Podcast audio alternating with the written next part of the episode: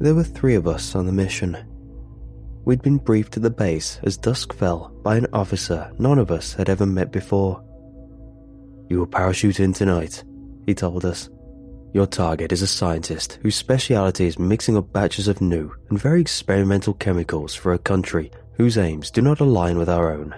We would like to do this in person on home soil. You will go in quick and clean, and you will extract him. His location will be provided when you are in transit. We were not asked if we had any questions. Thirty minutes later, we were on board and in the air. An NCO officer came over to join us he took out a tablet. This is a satellite image taken six months ago, he said.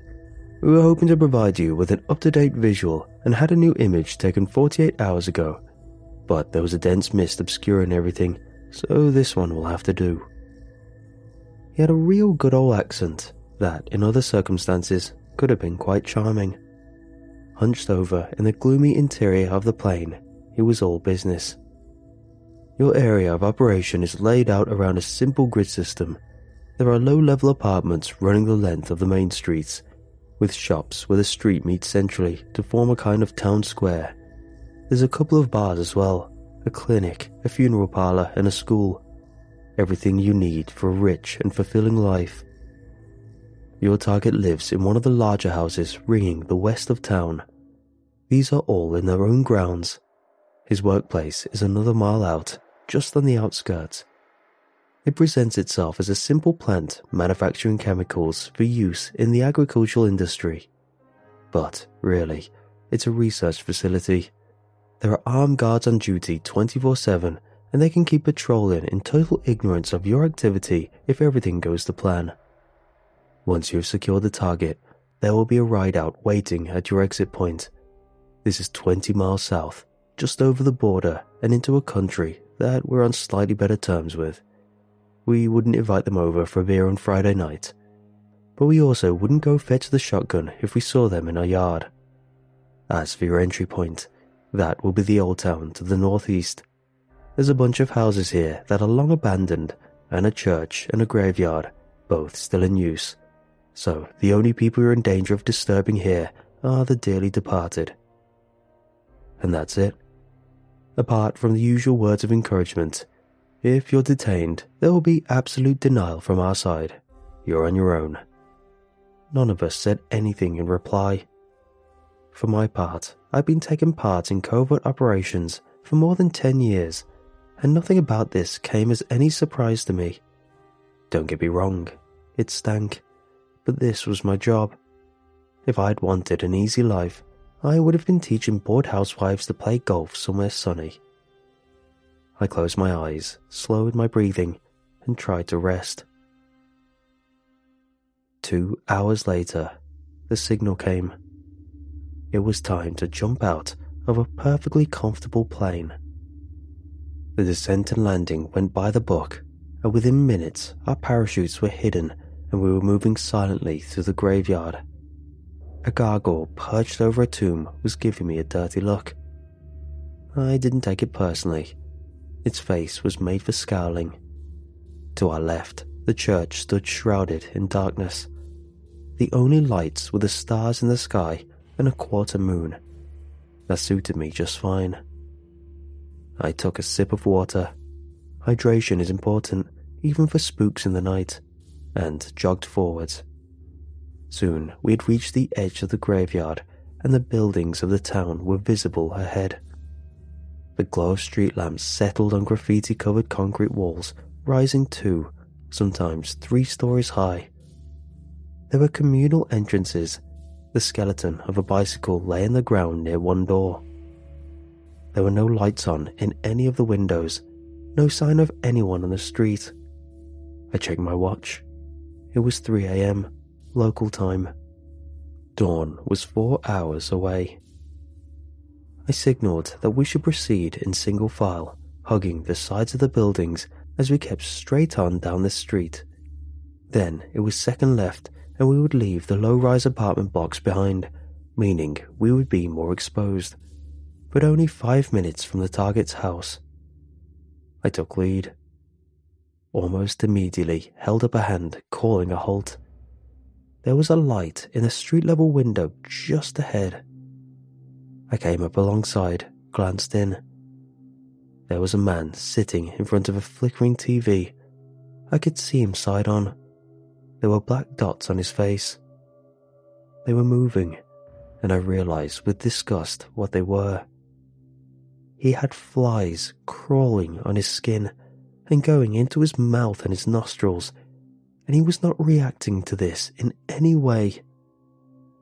I indicated we could move on and did not bother ducking down as I walked past the window. I did look back at the others and mouth the words, corpse. It looked like he died sitting on his backside watching the stupidity box and no one had noticed yet. Maybe when he started to smell, the neighbours would get the building owner to do something about it.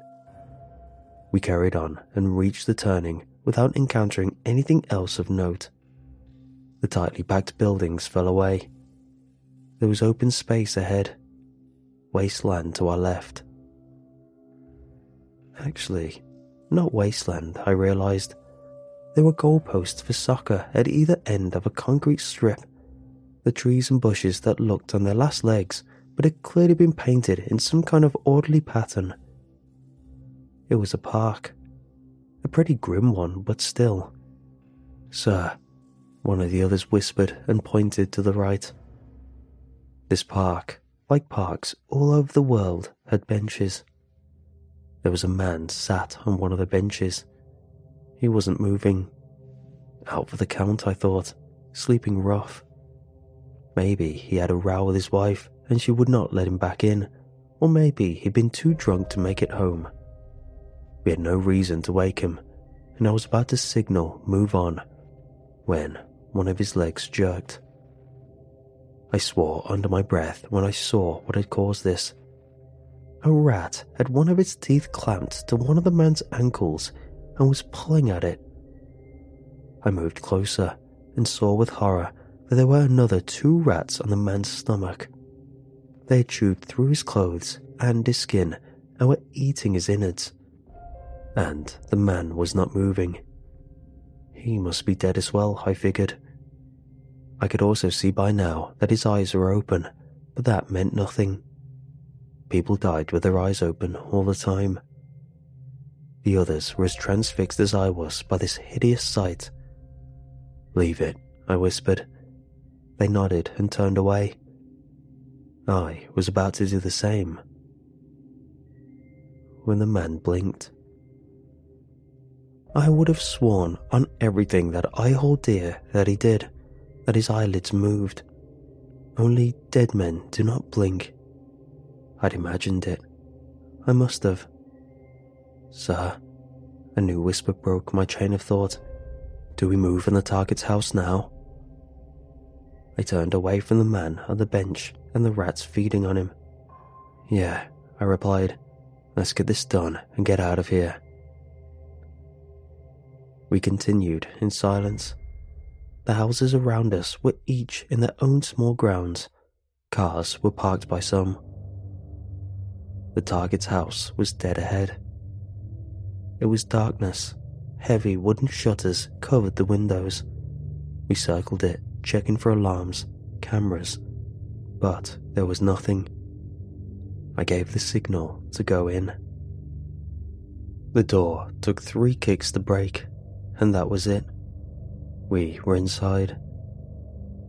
The darkness stretched on, along a hallway, past closed doors. There was no reaction to our forced entry. No one had cried out or attacked us. Either the house was empty or the occupants were hiding. The memories of flies and rats undisturbed on skin and flesh flashed through my mind. I forced them away, ordered each room searched. We found him in the bathroom, huddled down inside the shower basin. The shower curtain was drawn as if it would make any difference. The target was in his 50s and wearing a cheap looking suit. He had on little round spectacles and his grey hair stood up at crazy angles. And he was crying and shaking. We're not going to hurt you, I told him. We're going to take you for a little ride, introduce you to your new best friends. Think of it as a move up the career ladder. Pep talk given, I smiled my best, non threatening smile.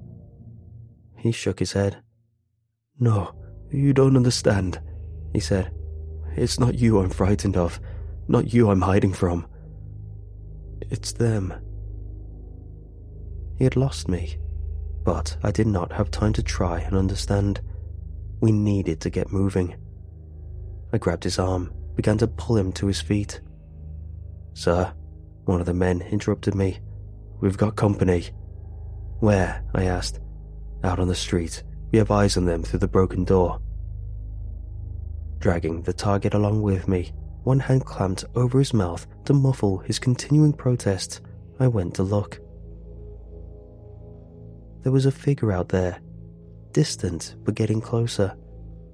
I couldn't make out any details male, female, young, old, armed or civilian.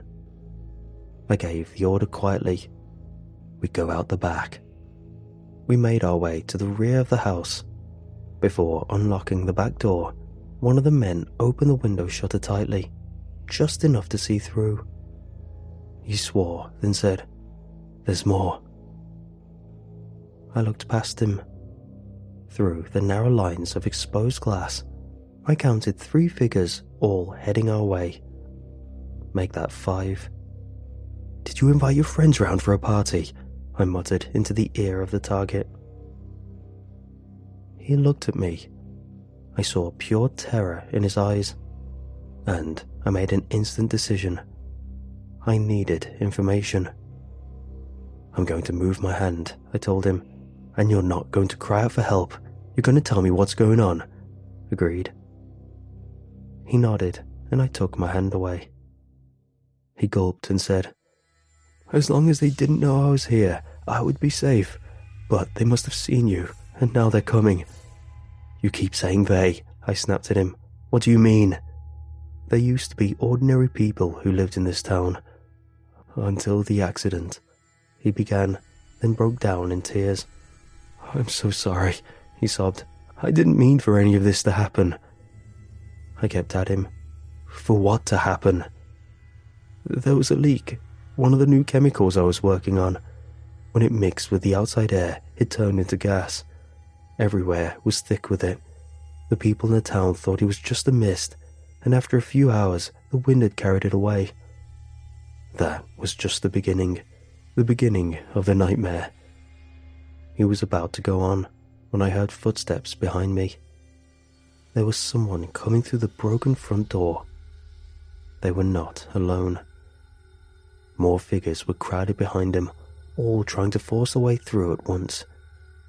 As the first of them stepped closer, I realized that the fact the mission had been compromised was the least of my worries. Something bad was happening here, something hideous. The figure that was just now feet away from me had once been human. Now it was an aberration. The skin of his face was hideously pale and covered in open, weeping wounds. Its eyes were bloodshot and filled with hate, and its hands were outstretched in front of it, clawing at the air as it dragged itself forwards. As it moved, a low, guttural groan drifted from in between its lips. I reached for my weapon, accidentally leaving the target free to slip from my grasp. He sprinted towards the back door, I'll get him, I yelled. You repel these things. I had no name for them then, no understanding beyond the fact that they were real. I turned and ran after the target. Behind me, the sound of firing filled the narrow space. Ahead, the target was through the back door and running into the grounds. I emerged close behind him and saw that he was surrounded. The five had become dozens. There was a mob of the things. Their distorted moans rose into the night as one sickening voice. Their hate filled gazes were all turned towards the target. The scientist we had been sent to spirit away. He was turning in a circle, staring helplessly as the things came closer. Then they fell on him. They bit and tore and ripped. I looked away. I could not bear to see and staggered backwards into the house. There was no sound of firing now. The hall was a sea of things. Somewhere amongst them were the men I'd come on this mission with. I could only hope they no longer felt, no longer understood what was happening to them. One of the things looked up from its frenzy. Its face was stained with blood, and a strip of flesh hung from its mouth. It saw me. Its eyes widened and it lifted its arm slowly and pointed a pale finger at me and moaned. Others looked up at this and began to detach themselves, began to creep towards me. I broke free of the reverie which terror had forced on me and darted through the open door towards the showers. There was an uncovered window. I shattered it with my fist. Ignoring the waves of pain in my hand, I dragged myself through. There were trees ahead, a clear route to them. I did not hesitate. I ran and pushed through the thick undergrowth, then dropped to the ground and lay very still. I had remembered what the target had said about being safe because I did not know he was there. Until we'd crashed in, I thought bitterly. Back at the house, the things were still gathered outside. Some held bones from which they gnawed the last traces of meat. Others looked around, seemingly in a daze. One turned its face to the sky and screamed. A primal, grotesque howl which sent icy waves of fear rushing through me. I thought that night would never end, but eventually I could make out the faint light of a new day at the edges of the sky. The light brought new sounds, a low, mechanical rumbling which I recognized the first tank came into view soon afterwards. From the markings on it, I realized for the first time what country I was actually in. There were six tanks in total, and they were followed by armed men wearing hazmat suits. I watched from my hiding place as the assault began.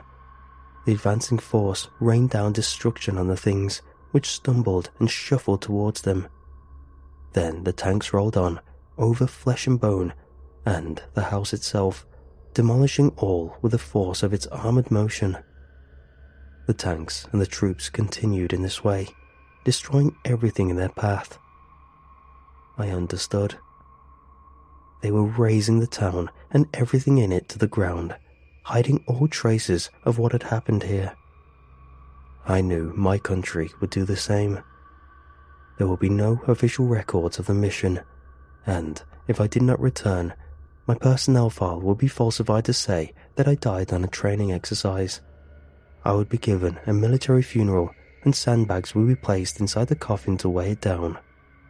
And if that happened, I thought, my mind racing, it would also give me the chance to start again, under a new name, to live a better life somewhere new. Nightfall is close. I remain still and hidden, and I've made my decision. I will walk away into the darkness. I will no longer exist. This testimony will be all that remains.